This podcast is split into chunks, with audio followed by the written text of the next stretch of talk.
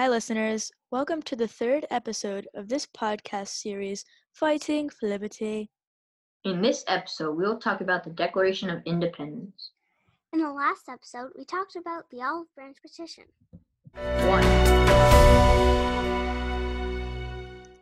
The United States Declaration of Independence is the pronouncement adopted by the Second Continental Congress.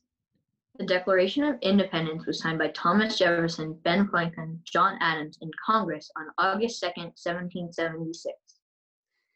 By May 1776, eight of the colonies supported the decision to declare independence from Great Britain. John Hancock was the first person to sign the Declaration of Independence, and he also wrote his signature in the largest font. That is why people refer to a signature as a John Hancock. Edward Rutledge was the youngest signer of the Declaration of Independence at the age of only 26. In the 1700s, the ideas of the Declaration of Independence became a foundation of America's democracy. Thomas McKean was the last person to sign the Declaration of Independence.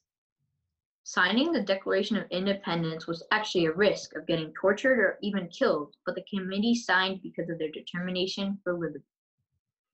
After the signing of the Declaration of Independence, Abigail Adams, John Adams's wife, wrote a very famous letter stating that the Declaration of Independence said that all men are created equal and that they didn't include women. This was a fair point. Indeed, Paloma. This also did not apply to African Americans and Native Americans. In fact, all of the signers owned slaves, which was pretty ironic if you ask me. This was unfair and wrong. Thank you for listening to today's episode of Fighting for Liberty.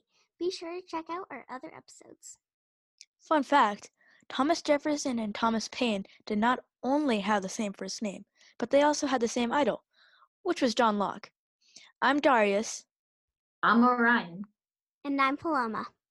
Thank you for listening. One, three, two. Bye. Bye.